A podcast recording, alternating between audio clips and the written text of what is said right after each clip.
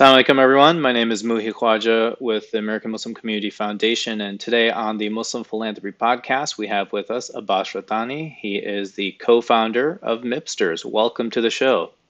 Thanks for having me. I appreciate it. Of course. Um, so tell everybody where you're located. I'm currently in Louisville, Kentucky, the up and coming art scene of the South, as they call it. I'm not sure if they actually call it that, but I, I'm calling it that. well, if there's any indication of um, just kind of foresight, I think you, as a founder of Mipsters, have that. So I think that it is safe to call Louisville the art scene of the South. the up and coming art scene, because yes. know, we have to include Austin, Texas. They're already established art scene. For know? sure, for sure.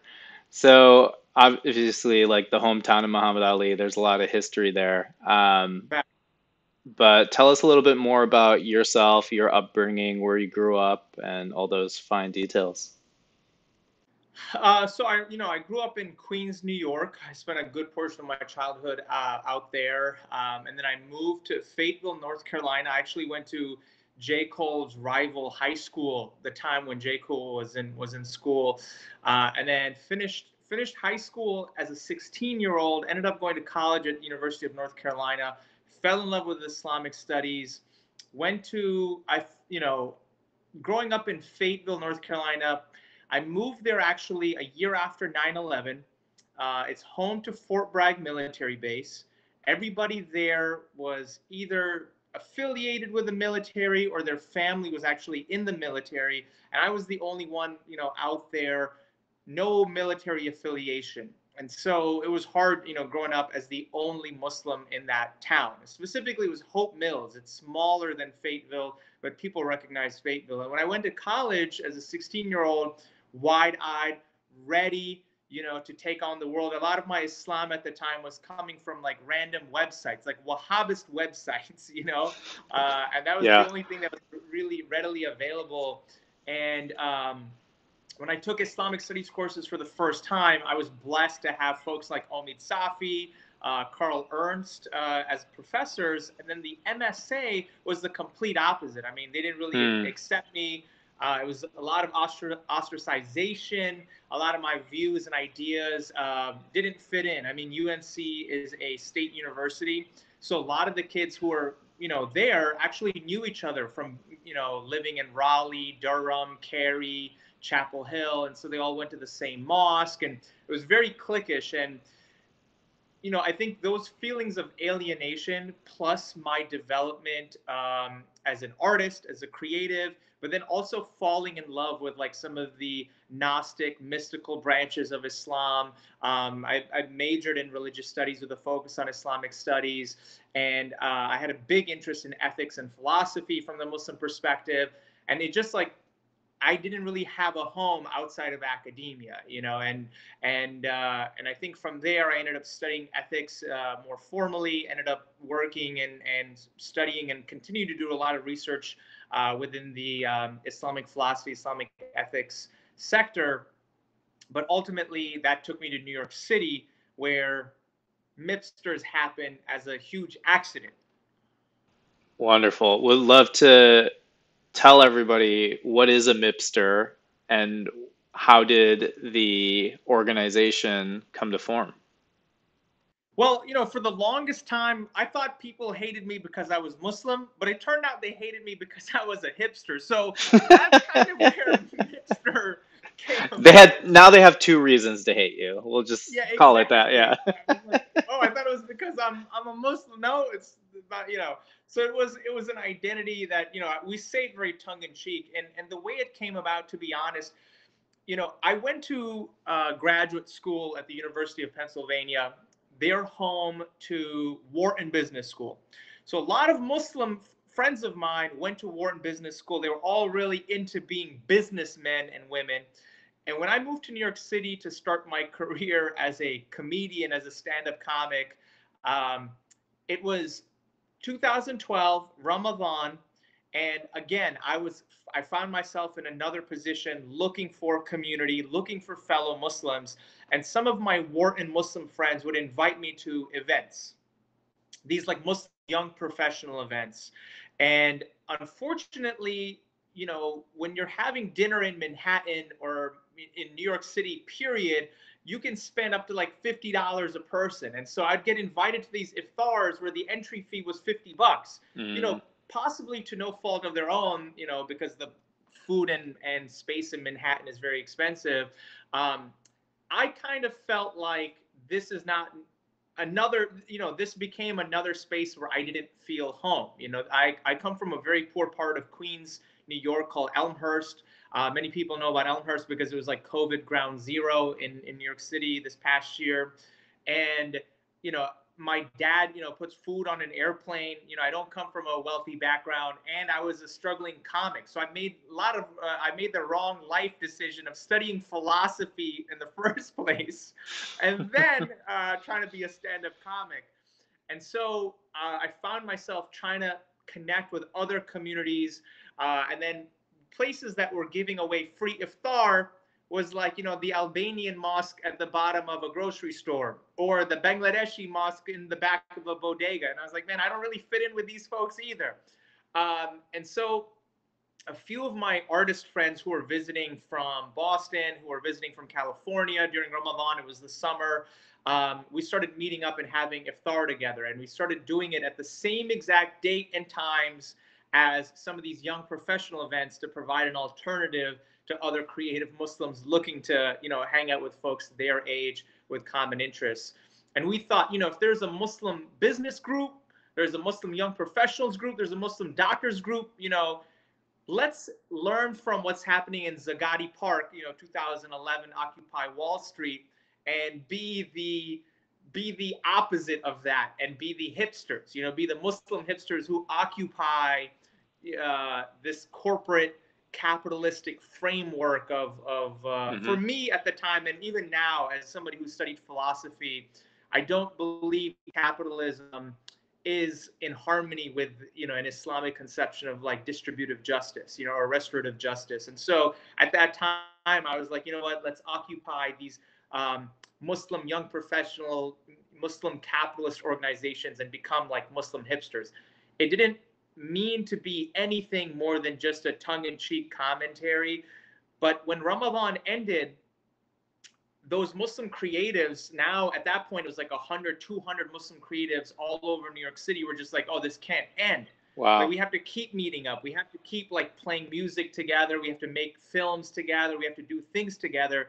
And I was like, hey, uh, you know, that's not really my, you know, interest or desire. I'm trying to be a stand-up comic, and now you've you've made put me in a position where I have to organize events and uh, do community building and things like that. And I was like, no, man, I've never really found a community. I don't really know what the first thing of community building is. You know, I never really had a sense of belonging.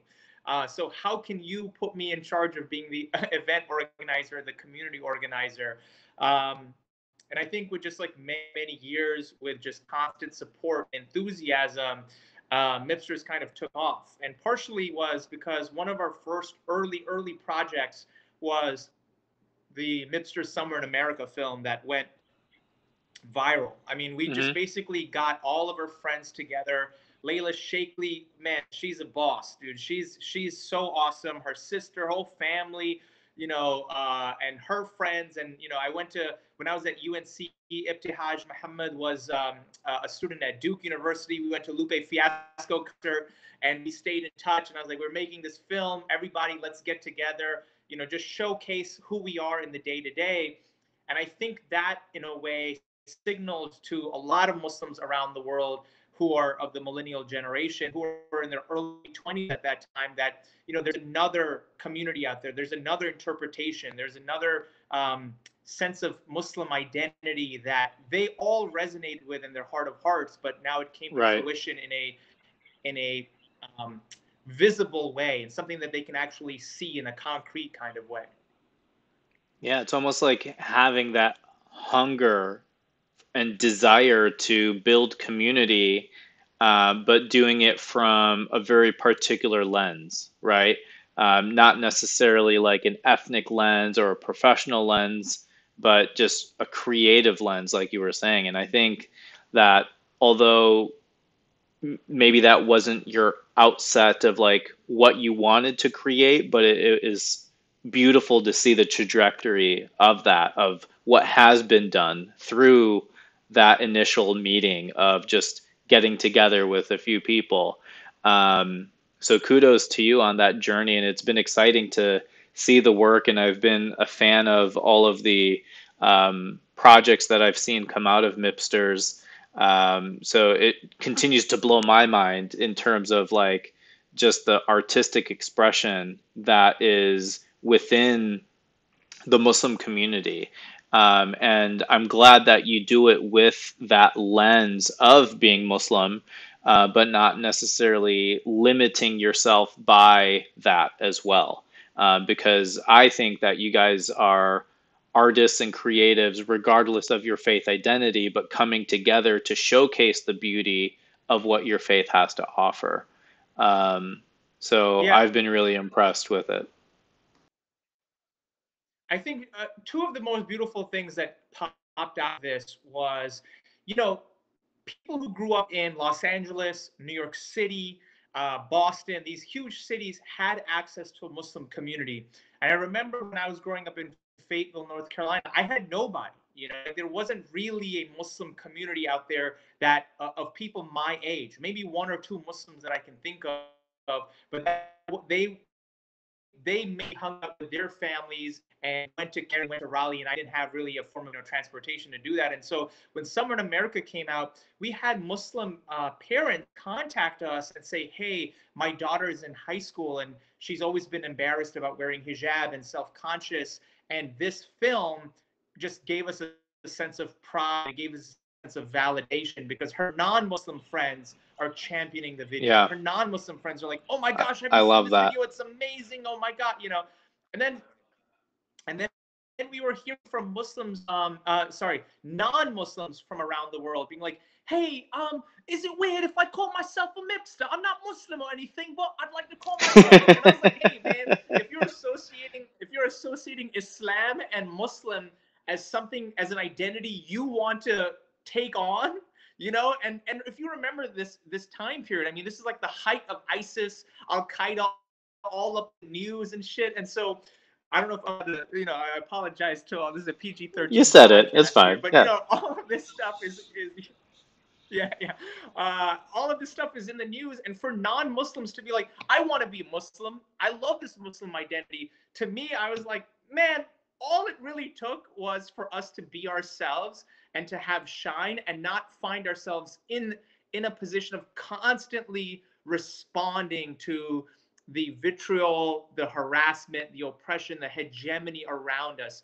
Anytime something happened, you know, we would everybody has this feeling, you know, that mm-hmm. oh my gosh, I hope it wasn't a Muslim who didn't pay for his ice cream cone and walked out of that, you know, shop or whatever, any small, minute thing They'd be like, I hope that person isn't a Muslim because immediately CAIR or ISNA or somebody has to go on the news being like, Muslims do not accept walking out of ice cream shops without paying for the ice cream cone. You know, that's not something. And it just, it was absurd, you know. Uh, and and to your point about the beauty, uh, you know, one of the things that really resonated with me that Omid Safi, when he was my when he was my professor as an undergrad, uh, said to me, he said, you know, Abbas, to power, people will submit willingly or unwillingly, but to beauty, everyone submits willingly. You know, and and that really That's speaks brilliant. to some of the amazing like yeah and that that speaks to some of the amazing power that poetry has that artwork has that people whether you're muslim or not could see something and inside of them they're like this is beautiful. There's there's no convincing necessary. There's no you know have to force you submit. You are already in submission to how beautiful something is inherent to your being as a as a human. And i think with mipsters we were always just interested in creating works that spoke to us that resonated with us as individuals. And we knew that if other people saw it they would submit to the beauty of it willingly. Yeah and i think that also goes to showcase like you know taking claim in charge of our own narrative, right? Like who is telling our stories for us? And to be able to have that impact of other people from outside of our faith community championing what you produce, um, that in and of itself is a win. And if that was the only good thing that came of this, I would say that that in and of itself was totally worth it. Alhamdulillah, man. Alhamdulillah. I mean, every day has just been a blessing to see that that you know every every day we we think about another project and everyone's like, man, internally we're like, man, we hate his name Mipsters that it's stuck with us accidentally and it's pretty washed up. And you know, let's let's you know do a barometer and test out there who's willing to work on our uh, next project. And you're and I'm we're just floored every single time people are like, we want to get involved, we want to work on this thing, let's do something. Uh, and and it's just been you know a huge a huge uh, blessing and also prize every day. I mean, the fact that and this is another thing that Omid Safi said. I mean, one of the things that's promised to us in this life, the only thing that's promised to us in this life is death. So all of our breaths are numbered. And I remember whenever Omid Safi used to finish his classes, he would say, you know, thank you for spending your finite breaths with me in this class. You know, because mm. you could be mm. spending that currency, aka your life, anywhere, but you were there listening. And and I'm just so blessed and just humbled anytime somebody takes a second to work on a project with us or even like you any of our work just like alhamdulillah you have a finite time on this earth and you decided to spend even a few seconds of it with with you know in this space. For sure. So l- let's talk a little bit more about some of the other projects that uh, mipsters has in the pipeline or you know what are the things that keep you excited about this work? You know you, you actually hinted something about this about the ability to control our own narrative and when whenever Mipsters puts out artwork, sometimes there is a museum space or art curator that finds our work and says, "We love this work. We want to showcase it." However, those folks are oftentimes white, they're non-Muslim, and they decide for us how they want to portray our work. And oftentimes it's orientalist, you know, it's otherizing and it, it's and we have to force ourselves to be you know american muslim or muslim american. It's like hyphen hyphen. It's like bro I, you know i'm i'm american period you know? Regardless of what my religious identity is you don't have to do qualifiers. And i think these qualifiers you never have people who are white call themselves oh i'm a white christian american. They're just american you know which right. highlights the level of hegemony and the control that a particular you know group has. And so it, there came a point where i got just like very fed up with these curators saying we want to include you but we want to include you on our terms. And if you say no that's totally fine but this volume on muslim art won't include the Mipster's voice and that's on you. And that's the other thing about being gatekeepers and controlling the narrative. If if let's let's say a contemporary art museum puts out a volume and says, hey, this is all of the artwork around Muslim fashion.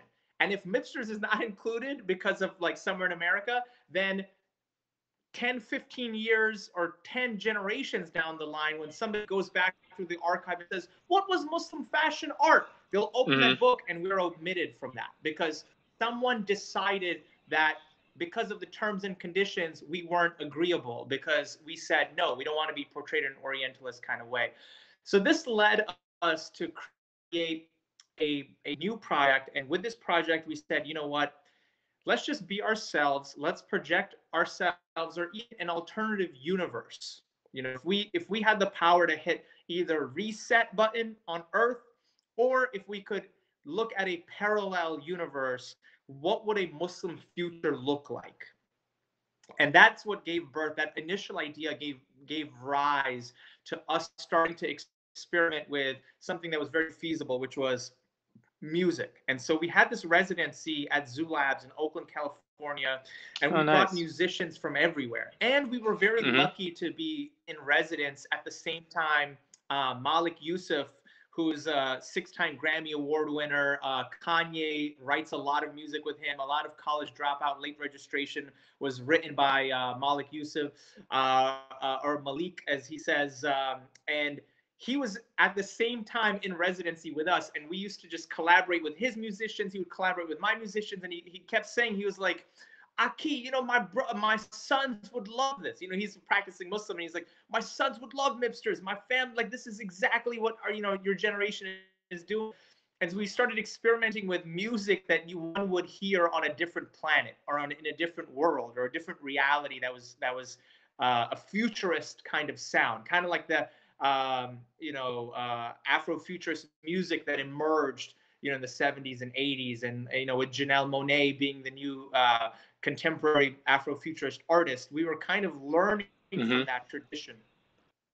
That then uh, working with you know Sarah El Fagit, she was you know uh, the creative director of Mipsters for about three years, and under her direction and ideas, she said, you know what, let's think big. Let's let's think about the ways in which animals can also interact with human beings and the relationship with color and and iconography and fashion and paying homage to previous generations, paying homage, paying homage to other cultures around the world, you know, that our, our ancestors come from. How do we bring all of that together in this future, you know?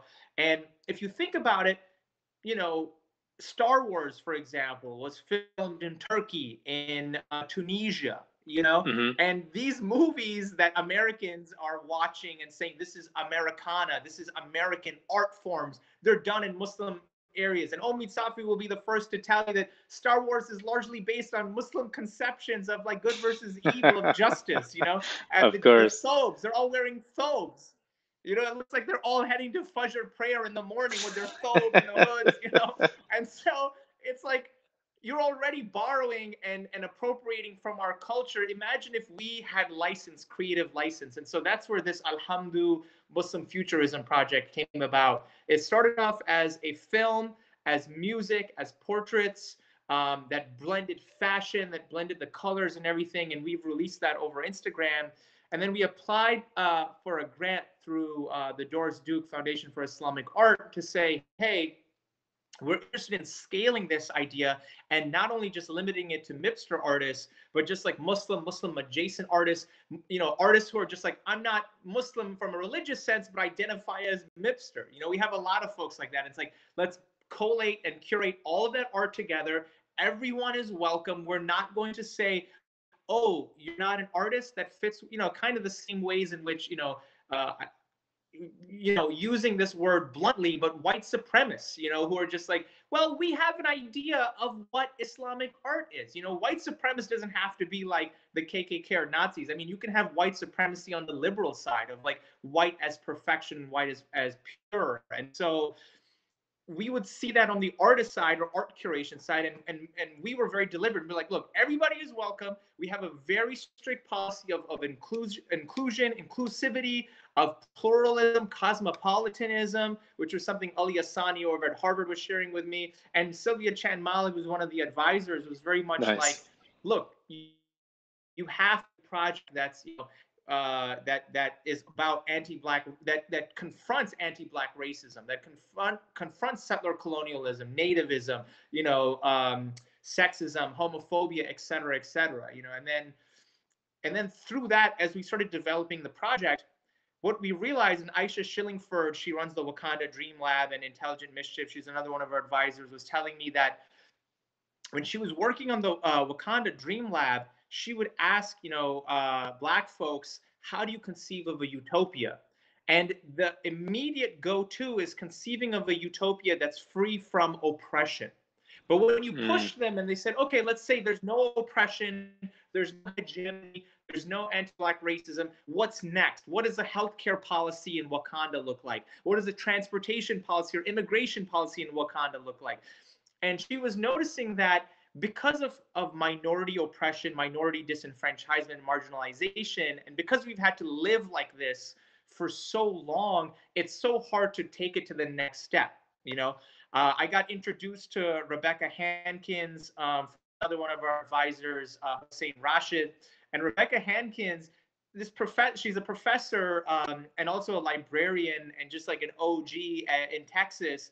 And she does Afrofuturism, uh, science fiction, and Islam, you know, and she's like practicing Muslim. And she's like, there's so many futuristic science fiction elements within the Islamic tradition for generations, for centuries, that now, once we imagine a world free from oppression, how do we take it to another level and start imagining these, you know, esoteric uh, worlds where Muslim joy is a form of liberation. And, and even just thinking about this, you know, just allowing ourselves to imagine, you know, we, we're viewing this joy as a form of resistance, as a form of liberation, as a form of Muslim liberation.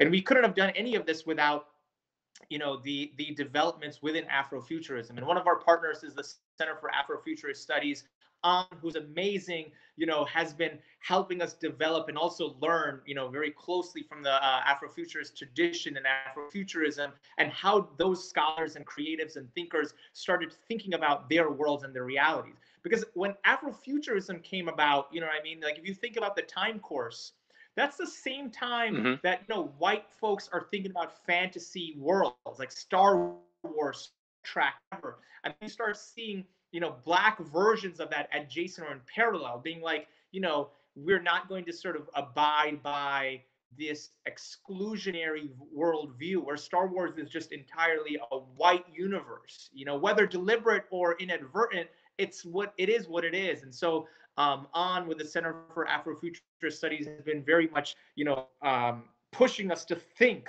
you know, what does Muslim futurism respond to? Who does it, you know, who is it for? Who's included? You know, and and it's been just like a beautiful journey, and we've been, you know, uh, dropping stuff uh, on our Instagram slowly. We have a website, MuslimFuturism.com, where we're sharing works.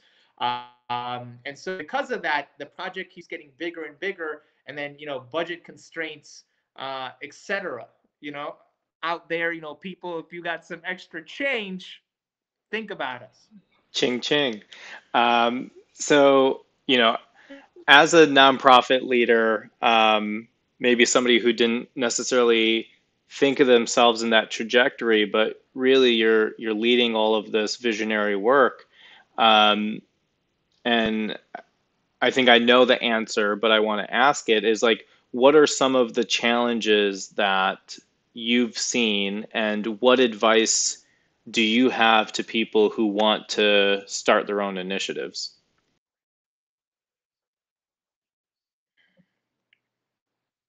Let me uh, tackle the second question uh, because I think it's it's a little bit easier to answer, but I think it also stems from the challenges. I, I the, the biggest advice I would give folks is whatever it is, do it you know, don't don't think about it so much that you have just paralysis from analysis paralysis that, that as they call it and never actually get to do it.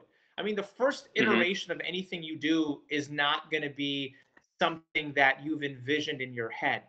And one of the biggest things that people are always, you know, I have this conversation with a lot of younger folks all the time. They're like, man, if I just had a million dollars, you know, if I if I had a million dollars, my vision would come true guaranteed you give them a million dollars and still their vision isn't what it is you know as they've um, imagined it in their brain. And so i just push folks like whatever idea you have do it. Stay true to yourself you know and try to do something that's feasible. Think of a like a as you know in the business or the the uh, startup world they, they call it an mvp most minimally viable product. You know think of right. the, the smallest thing that you can do that's still in line with your initial vision as a prototype, as a sample product, and then build off of that. You know, see who's interested in it. You know, if that took you five dollars to make, maybe somebody will be like, "Yo, here's here's three extra dollars." You make the next thing, and then slowly you'll see, you know, uh, everything grow, you know, pretty fast uh, at times. The other thing is be humble and there's always merit in other people's ideas and criticisms. I think one of the biggest things, you know, I've, I've seen and I've learned is people come to me all the time and they're just like, Mr. sucks. And instead of, you know, fighting back, I'm always like, oh yeah, I agree. Uh, I have, but I have, I have my reasons I have my reasons, but what are yours? Like, well, I, I want to learn from you. And they're immediately taken aback. They're like, oh man, I was just right. provocative. I was like, okay, cool. But if you do have any ideas, I want to learn from you. I want to find the merit in anybody's criticism and anybody's claim. And I think there's wisdom there right. because, you know, now when when Mipsterz came about when we were in our 20s, you know, now we're in our 30s and Gen Z is in their 20s. And Gen Z is like, dag, everything you guys are putting out is hella cringe. And I'm like, okay, mm. we thought this was dope. Please explain why how this was cringe. you know? And and learning from them, it really pushes us to be like, oh my gosh, like you're right. I mean, the things are are shifting. The the vibes are shifting. Mips has always represented you know the youth you know i think the ideas are with the youth and if more mosques for example you know these these the there's like a crisis in the mosques where they're like there's not enough young people here how do we get more young people the solution is to involve younger people i'm talking 16 to 26 year olds on your boards and you'll be surprised and if you brilliant them, like if you give them a microphone and actually listen to them and implement their ideas you'll be yep. very impressed with how things change. You know what I mean? And so and so that's the biggest advice is like, you know, I understand, you know, a lot of younger folks, myself included, don't want anything to do with the mosque community because there's a huge generational divide and whenever whenever young people suggest something, it's like, "Oh, can we use this space for this? Can we use this?" They're like, "No."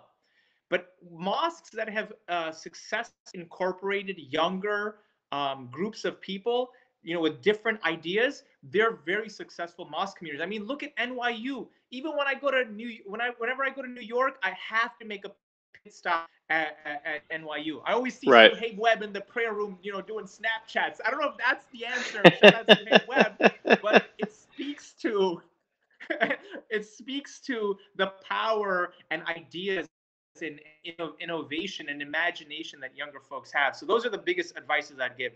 The challenges, as you can imagine, is what happens when you're you're faced with an idea that you um, philosophically disagree with. You know what I mean? Like at, at the height of this call, I said very frankly that I think capitalism is at odds with my conception of a distributive conception of justice. Now, people are listening who probably made all of their money you know, through capitalistic means and don't want to hear some young kid who's a philosopher artist being like, you know, F capitalism. You know, that's offensive because now it's them questioning their identity. Similarly, we're posed with um, ideas that, you know, what do you do when somebody says, hey, you know, we should include all Muslim artists, but oh, Shia, Ismaili, Ahmadis, they're not Muslim, so we can, we shouldn't include them. And I'm just like, are you kidding me? How do you how do you say, okay, how do I find the merit in what you're proposing, but at the same time um, navigate such that I don't shoo you away, that I box you out. Right. Also right. open up your mind to highlight, highlight that Ismailis are foundational to our conception of Islam. Ahmadis are foundational. I mean, you know, and and and uh, and, and allowing, uh, you know, allowing space for that requires a lot of education. And I and I think mm-hmm. I've been fortunate and blessed that because I studied Islamic studies at UNC and at that time UNC was like one of the top Islamic studies programs in the country. I developed all of these friendships with a bunch of like t- my TAs. And one of the advisors, Zahra Ayubi, who's a, a professor at Dartmouth, who does a lot of work around gender justice and morality, always asking her questions. I'm always picking her brain, like, okay, how do you reconcile this within the tradition? How do you think about these things? I'm calling up Omid Safi. I'm like, Omid John, like, how are you thinking about this in terms of a justice perspective, an Islamic justice perspective? And having that that uh, sense to to know where your limits are um, can help mm-hmm. open doors as you as you deal with these problems. And I think to to be honest, that's been the biggest challenge is how do you find merit in ideas that immediately just turn you off, you know? And how do you keep an open mind? And how do you include everyone, uh, especially folks who are having a hard time initially um, finding the human connection across everybody you know and and i want to move away from this um you know i think society you know M.I.A. has this great song called borders and the entire song is she's just saying borders what's up with that? You know and then she goes down this laundry list of things and just adds what's with that? What's up with that, to highlight the social constructionism of our entire world. I mean these are all arbitrary boundaries that humans have created. Why do we have borders? Why do we have why are you in the invested in the dark arts of deciding who is muslim or not or even the darker arts of deciding who is a human being and who is not you know and i'm trying to interface with folks and and and get them out of the dark arts. And anybody who's read Harry Potter knows, you know, Voldemort, you know, arts no good, you know. And so I think that's been the biggest, really the biggest challenge is is is shining the light, keeping the faith. Um, mm-hmm. And the second thing is this: people have a people have a, a interesting monolithic conception of Islam. And on one hand, you have people who grew up in abusive homes, um, who were Muslim culturally, and as they grow up, they form a resentment towards Islam. But it's a particular definition of Islam that they have come up with based on their upbringing. And then when they interface with other Muslims, they're like, "You're not, you're not Muslim." You know, the Muslim and Islam I'm familiar with is abusive you know? And as a result you have to be able to to shine the beauty and highlight you know? Look i'm not i'm not in any way underplaying or downcasting somebody's you know upbringing or experience right? But at the same time i'm trying to also say wait a minute. You cannot you know we shouldn't conflate religious identity with actual abuse and trauma. And I think we need to confront abuse and trauma within our communities. But the conflation really prevents us from from seeing the the the light and even dealing with abuse and trauma, you know. And in my own family, you know, growing up with folks who have very negative views about Islam and seeing my dad, quiet, introverted, humble guy, practicing Muslim was an inspiration for me. And then I have other members in my family who have traumatic experiences with Islam. And I think it's taken them the example of my dad and myself to them to then be like, oh, wait a minute, it's not Islam.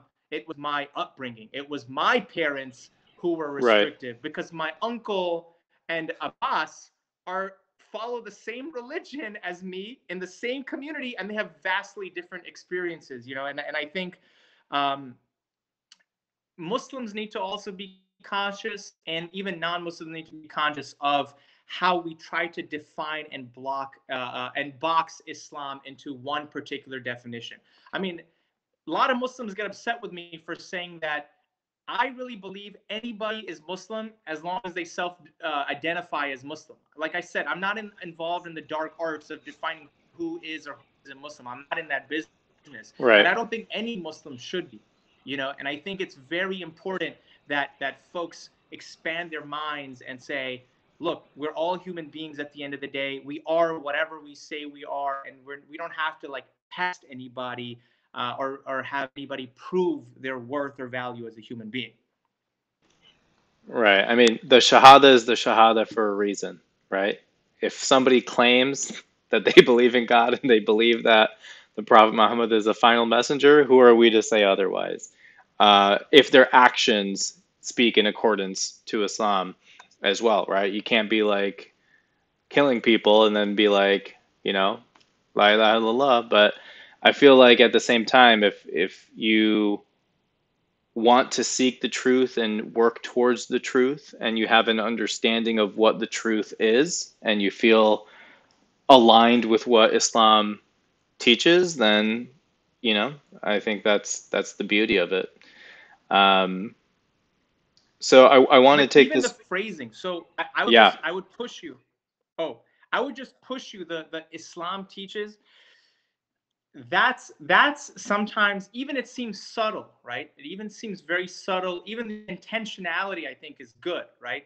But I think even the language of like what Islam teaches can sometimes trigger ideas in people's minds of, oh, I think I kind of know what Muhi thinks Islam teaches you know and i think that's where i even try to avoid like complete anthropomorphization of islam you know and we're like oh islam says or islam teaches it's like you know, islam not necessarily a person unless you know you know common bengali last name is islam unless we're talking about that person And i try to stay away from like Yeah.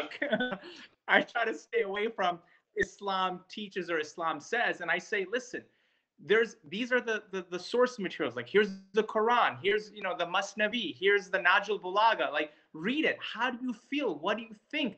Engage with your fellow muslims right?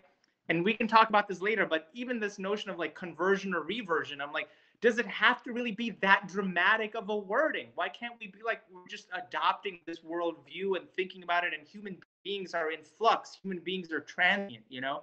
And and and we have to think about ourselves in those transcendental ways. But anyway we're departing from hipsters but it's a reflection of how i go into this you know? It's a, it's a reflection of how i go into mipsterz it's everybody welcome whether you identify as muslim or not you identify as mipster or not but let's tap into our cultural like beauty that's in our hearts and create something bring it out without shame with with some vulnerability and and and Yeah. through that let people's islam or people's uh, conception of islam speak for themselves sorry i didn't mean to derail No, not at all. And and I love the clarification and definitely wholeheartedly agree with everything that you said.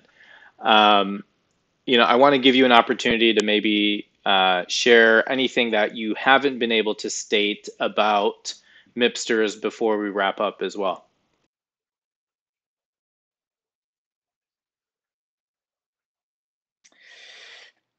yeah i mean most important thing is things live on because people have a memory of it and people are deliberate about its preservation. And if there is anything that Mipsterz has put out or other Muslim creatives have put out that resonate with you, I strongly recommend you share it and keep sharing it and share it every year on a regular basis. I mean, sharing is one caring. Uh, it shows care uh, of the artwork uh, and and works that that person created with all of their heart and all of their time. But it also shows caring to the people around you, or where you say, "Hey, check this out. What do you think about this?" And you're interfacing with people. Um, and in this world of social media, sometimes people, you know, consume stuff passively. They don't take a second to think about how much time and effort some, you know, uh, low income creatives, you know, put their hard work and effort to make something, uh, who are just trying to see if it resonates with you. And uh, sharing is also free, and social media is free. I mean, it doesn't cost you anything to put, you know, an endorsement or to comment or whatever. And I know everybody's tired of hearing share, like, comment, subscribe, you know. But to be honest, the way in which the world has uh, morphed is that's a form of preservation. You know, that's our form today of, of preservation and, and highlighting that this is of value, of this work is of, of meaning, you know, and I think views is the way in which people will go back and say, what are the most influential works of the 2000 era? People will be like, oh yeah, Gangnam Style. Why is Gangnam Style one of the most influential works? Because of the views. You know, it's it's because other human beings have said this work is worth preserving.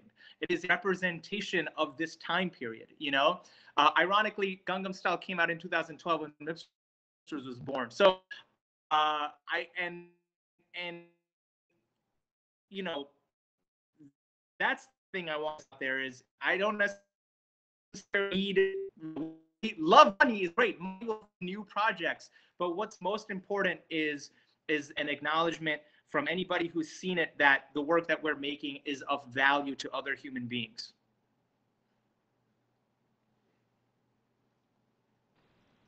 Beautifully said, Abbas. Uh, and you can find their work at mipsterz.com, M I P S T E R Z.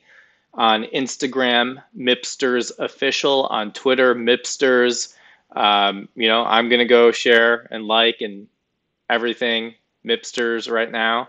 Um, so, Abbas, it's been really great just having an opportunity to hear from you directly about the wonderful work and the vision behind it. Uh, thank you for spending time with us, your finite time, uh, as Professor Safi would say. Um, and, you know, keep doing amazing things. And you have the support of AMCF. We're always happy and honored to showcase different nonprofits. You can check out our nonprofit directory.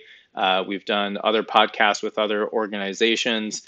Um, so we really hope that um, you know some of our families will also fund the work of Mipsterz, and we hope that we can build a continued relationship to help with your leadership development and capacity building, so that you can continue to put out this creative work.